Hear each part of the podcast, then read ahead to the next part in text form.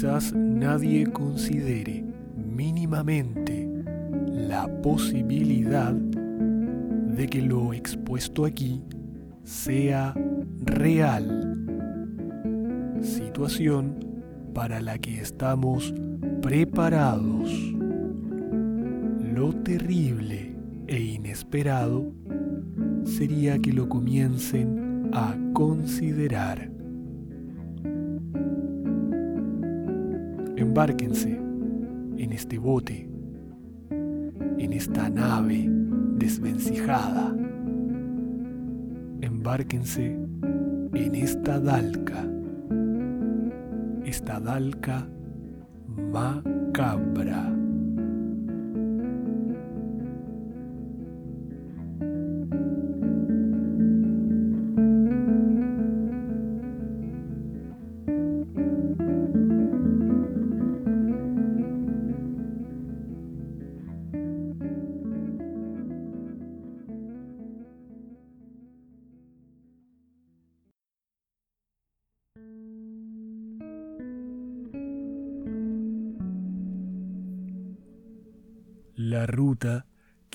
557 por Lautaro Dalca.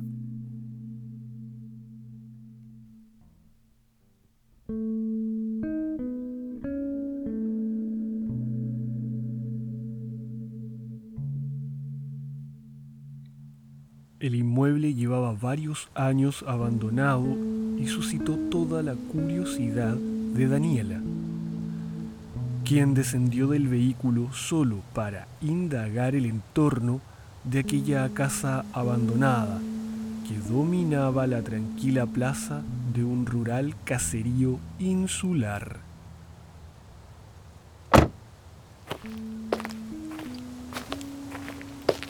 Daniela Antil no pudo resistirse a la tentación de ingresar al desolado solar rodeándolo primero perimetralmente, comprobando si alguna de las puertas de ingreso se encontraba sin cerradura.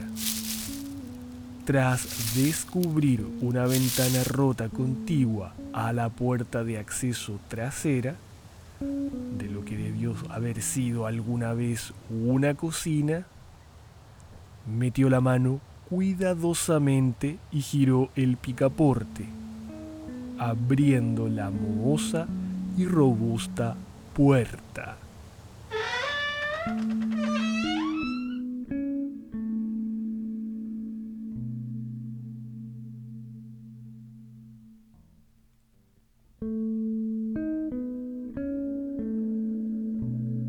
En el interior de aquella morada desolada reinaba la paz y el silencio. Daniela extrajo su celular para tomar algunas fotos. Observando atentamente los distintos espacios y habitaciones, llegó a una puerta de una habitación interior y que se mantenía bajo llave. Forcejeó unos momentos tratando de abrirla, sin resultado. La delgada mujer de cabellera larga, castaña y tez blanca, salió del inmueble y se dirigió a su vehículo en busca de alguna herramienta que le permitiera saciar su curiosidad al abrir aquella puerta.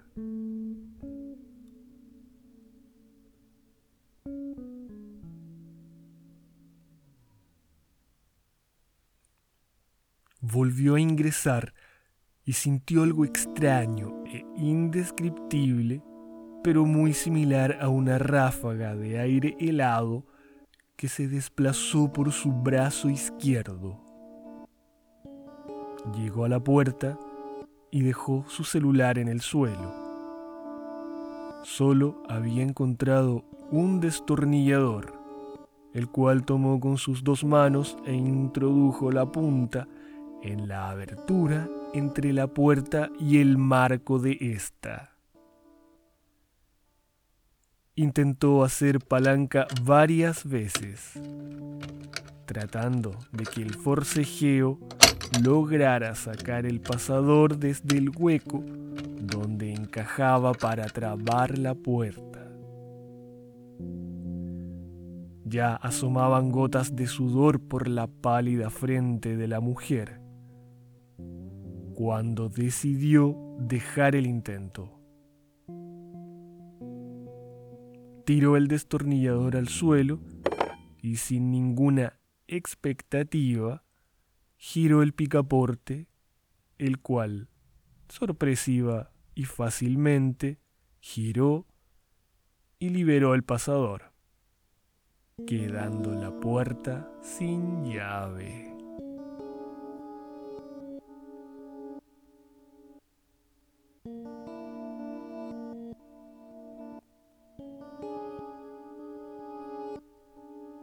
Daniela abrió la puerta lentamente, revelándose su interior.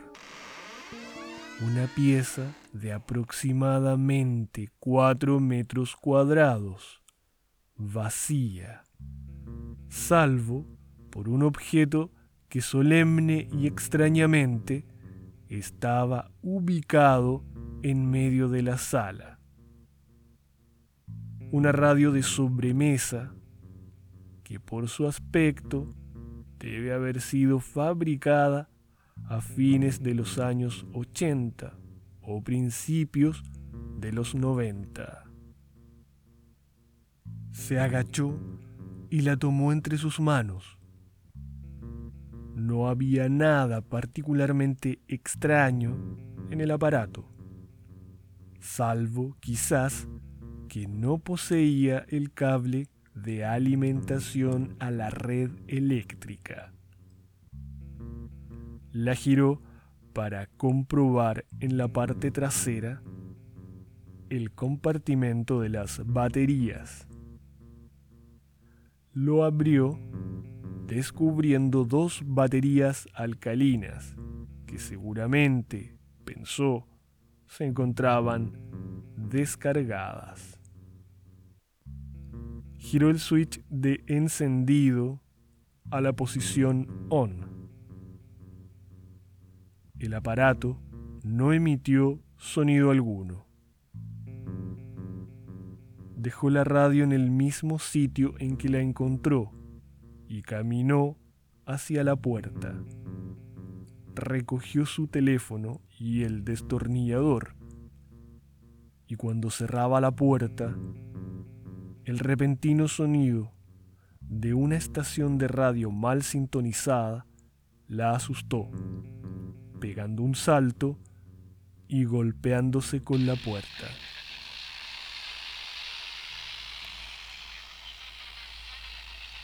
El chicharrío del aparato fue desvaneciéndose a medida que los delgados y finos dedos de la mujer sintonizaban mejor la estación. La comercial balada que transmitía la estación se fue atenuando, perdiéndose y abandonando el protagonismo frente al canto de aves y vegetación oscilante por una brisa marina constante.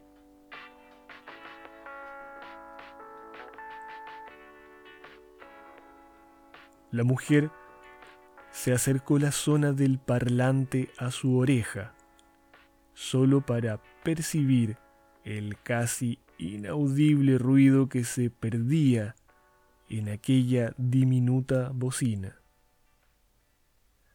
Revisó las baterías, las removió y volvió a colocar, pero sin resultados. Recogió sus cosas y se dirigió al vehículo. Puso el receptor de radio en el asiento del copiloto y emprendió el viaje a su casa.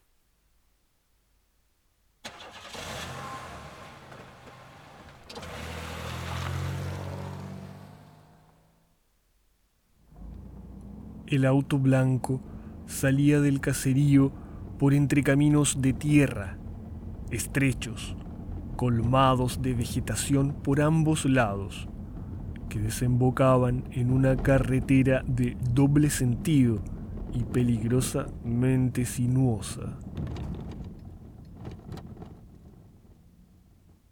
A la mañana siguiente, Daniela se levantó temprano como era su costumbre. Preparó desayuno con un aromático café, olor que inundó aquella cabaña, donde solía refugiarse algunos fines de semana, sobre todo cuando pasaba periodos de mucho estrés laboral. Sentada, disfrutando del café, recordó el receptor de radio. Fue al automóvil por él. De vuelta en la cocina, buscó dentro de un cajón de la cabaña una linterna que según creía usaba el mismo tipo de baterías. La encendió y comprobó la carga. Afortunadamente para Daniela, las baterías eran de la misma clase y las colocó en el receptor. Al encender el aparato no hubo sonido. Sacó y volvió a colocar las baterías otra vez y el resultado siguió siendo el mismo. Dejó el aparato sobre la mesa y siguió con su desayuno.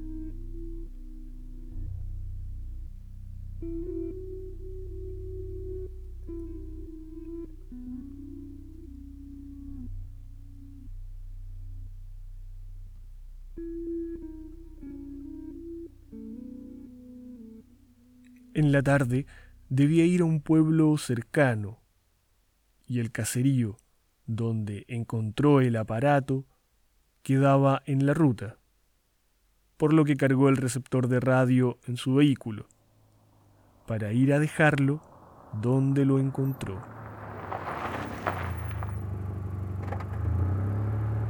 La casa, entre medio de la crecida maleza, dominaba la bifurcación del camino rural que venía hacia ella, como desafiante imponiendo su aura de tiempos mejores.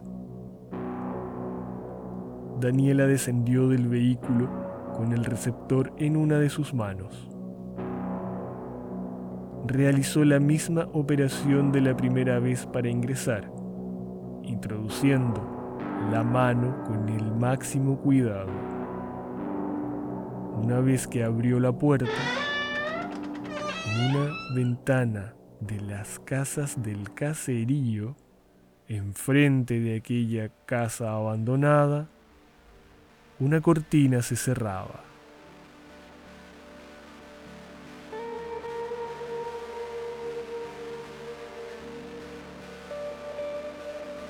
Recorrió las habitaciones nuevamente. Algo había en aquella casa que la atraía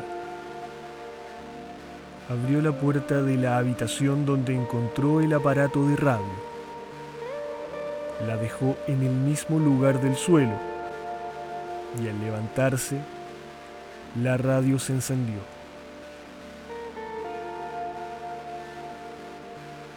Nuevamente, la pálida y delgada mujer de pelo castaño sintió aquel sobresalto.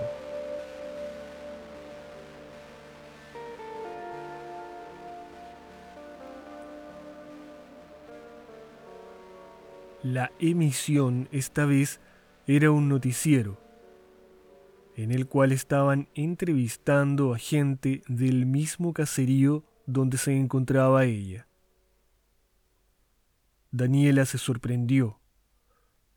Pensó que era un programa grabado, ya que no vio gente ni periodista alguno al recorrer la única calle del poblado.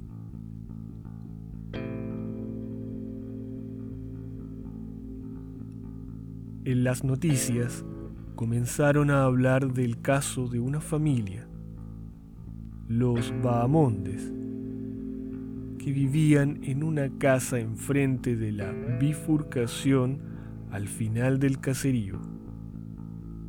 El periodista informaba de la desaparición completa de la familia.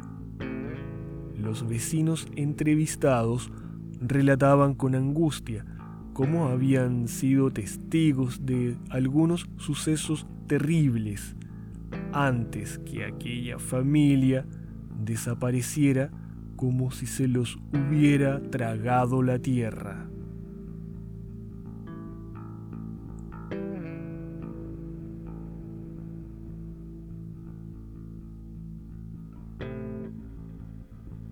Daniela estaba sorprendida. Todo al parecer indicaba que se referían a la casa en la cual se encontraba. Aún disponía de algún tiempo antes de tener que llegar al otro pueblo. El locutor informaba. La familia Bahamondes, de los cuales no se sabía nada desde hacía unos meses, habían dejado la casa intacta. Los dos hijos del matrimonio hacía exactamente tres meses que no se les veía en la escuela. Algunos familiares venían a alojar al domicilio, esperando obtener alguna información sobre el paradero de la familia. Los vecinos del sector nos relataron algunos hechos anómalos o curiosos. Dicen que todo se inició una tarde en que desde la playa cercana se vieron destellos, como si detrás de la vegetación que cubría el acceso a la playa hubiesen encendido unas luces enormes. Indicaron que el día se presentó particularmente caluroso y que esto animó a los chicos del sector a ir a jugar a la playa. Los pequeños vieron unas sombras alejarse por sobre la superficie del agua, por lo que asustados volvieron al pueblo a informar lo que habían visto. En la empolvada y pedregosa única calle del caserío las madres de los chicos salieron a comentar lo que cada infante asustado relató al llegar a casa. En esto estaban cuando los pequeños comenzaron a gritar indicando la copa de unos álamos detrás de la casa de la familia Bahamondes. Una gran sombra alargada y paralela al árbol flotaba contigua a este. La sombra, según varios relatos de vecinos, estuvo presente alrededor de 30 a 45 minutos, fija en altura, pero oscilaba con el viento. Nadie pudo informar sobre el momento exacto en que desapareció aquella sombra, ni cómo lo hizo, ya que nadie estaba mirando hacia el punto exacto cuando aquello sucedió. Nos comentaron que aquella noche vieron luces en el cielo, muy similares a las de los aviones, pero éstas se comportaban de manera diferente. Incluso, nos relató un lugareño cercano al caserío, una de ellas bajó a una loma cercana y al día siguiente él y un amigo suyo fueron a mirar el terreno, descubriendo unas marcas en la vegetación, al parecer realizadas con algún material a alta temperatura.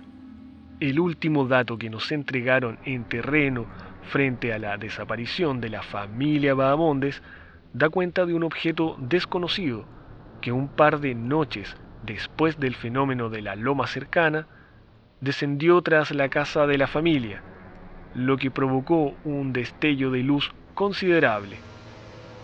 Los vecinos dan cuenta de que la potencia de aquella luz dio la sensación de estar casi de día siendo que el hecho ocurrió aproximadamente cerca de las 3 con 40 minutos de la madrugada. Quienes se asomaron por la ventana a mirar en dirección del origen de la luz, sorprendidos por el fenómeno y también asustados, no se atrevieron a salir, por lo que todos los relatos son apreciaciones desde cierta distancia. Otro fenómeno del cual algunos se percataron fue que los dispositivos electrónicos de los domicilios dejaron de funcionar hasta el cese del fenómeno, que tuvo lugar cuando vieron un conjunto de luces circulares elevarse desde la parte posterior de la casa de los Bahamondes. Al día siguiente, un grupo de vecinos se dirigió al domicilio. Realizaron algunos llamados en voz alta a los moradores, sin obtener respuesta. Dos mujeres decidieron entrar encontrando la casa vacía y solo una radio de sobremesa encendida. A los días siguientes llegaron familiares de la familia Bahamondes, quienes durante algún tiempo se dedicaron a la búsqueda, hasta que el transcurrir de las semanas y la infructuosa tarea los llevó a la determinación de llevarse las cosas de aquella casa, quedando ésta vacía.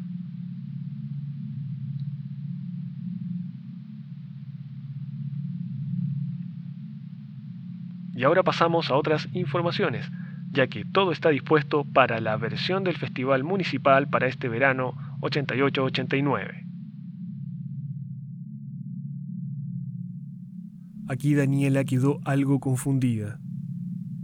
En la estación habían indicado que estaban en 1988. Pensó que se trataba de alguna retransmisión de la estación local. Siguió atenta escuchando, pero seguía el mismo locutor, las mismas cortinas musicales, el mismo audio monofónico AM. Daniela revisó el compartimento de cassette, pensando que era una grabación, pero no había cassette alguno. Ya la curiosidad estaba pasando a una sensación de desconcierto. No lograba entender el origen de aquella transmisión. Miró el reloj. Ya casi era la hora de marcharse, si quería llegar a tiempo para realizar las diligencias que tenía previstas en el pueblo cercano.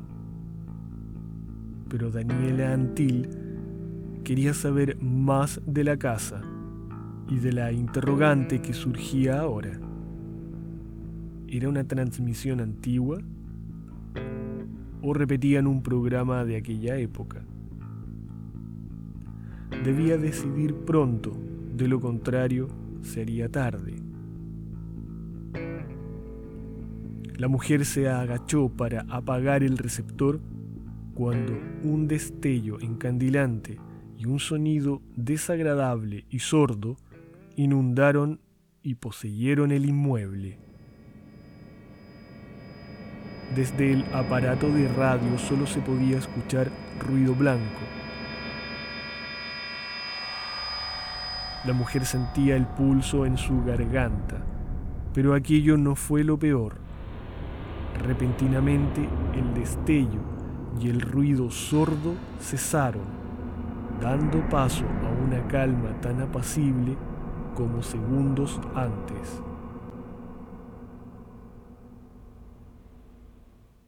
El receptor volvió a emitir la estación, y en ese momento Daniela no daba crédito a lo que escuchaba. Un reporte carretero informaba de un trágico accidente con una víctima fatal en la ruta 557. El vehículo de color blanco había impactado de frente con un camión que circulaba en sentido contrario. La víctima había sido identificada como Daniela Antil.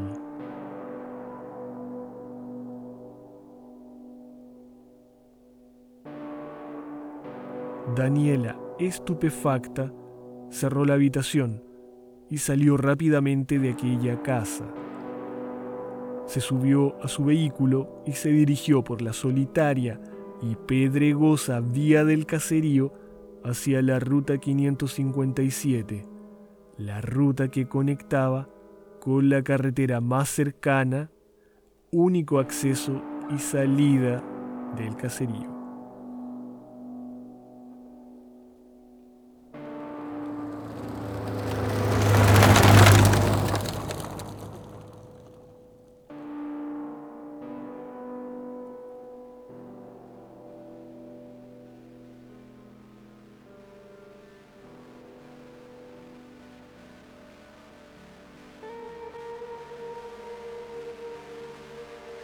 El estrecho camino escasamente permitía que dos vehículos transitaran al mismo tiempo. Daniela solo quería salir de aquel sector. No podía comprender lo que había escuchado. Solo pensaba en la posibilidad de algún alcance de nombre y de la coincidencia del color del automóvil. Momentos antes de llegar a una curva, su teléfono celular sonó. Al ver la pantalla, el número era inusualmente largo y eso le capturó su atención durante unas milésimas de segundo, distracción suficiente para que cuando se percató del camión que tenía enfrente, ella comprendiera que durante momentos en la habitación de aquella casa, algo que no entendía le dio la posibilidad de elegir. Posibilidad desperdiciada cuando el amasijo de latas, plásticos y vidrios del vehículo menor detuvo su trayecto.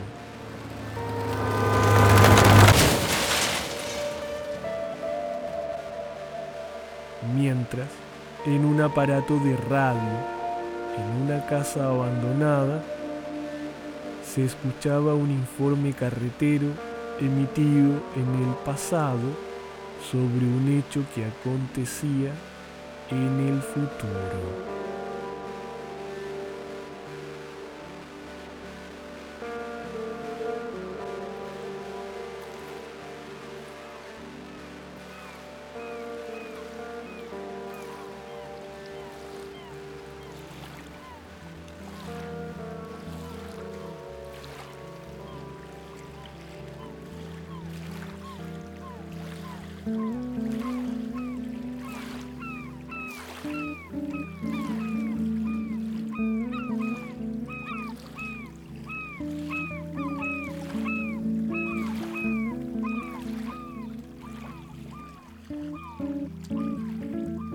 Espero que esta premonitoria historia haya sido de su agrado. Los invitamos a visitar la web del programa y nuestras redes sociales. Por nuestra parte, les estaremos esperando en esta misma caleta insular, a bordo de este bote abandonado y ruinoso, para contarles otro relato a bordo de esta Dalca macabra. Hasta la próxima.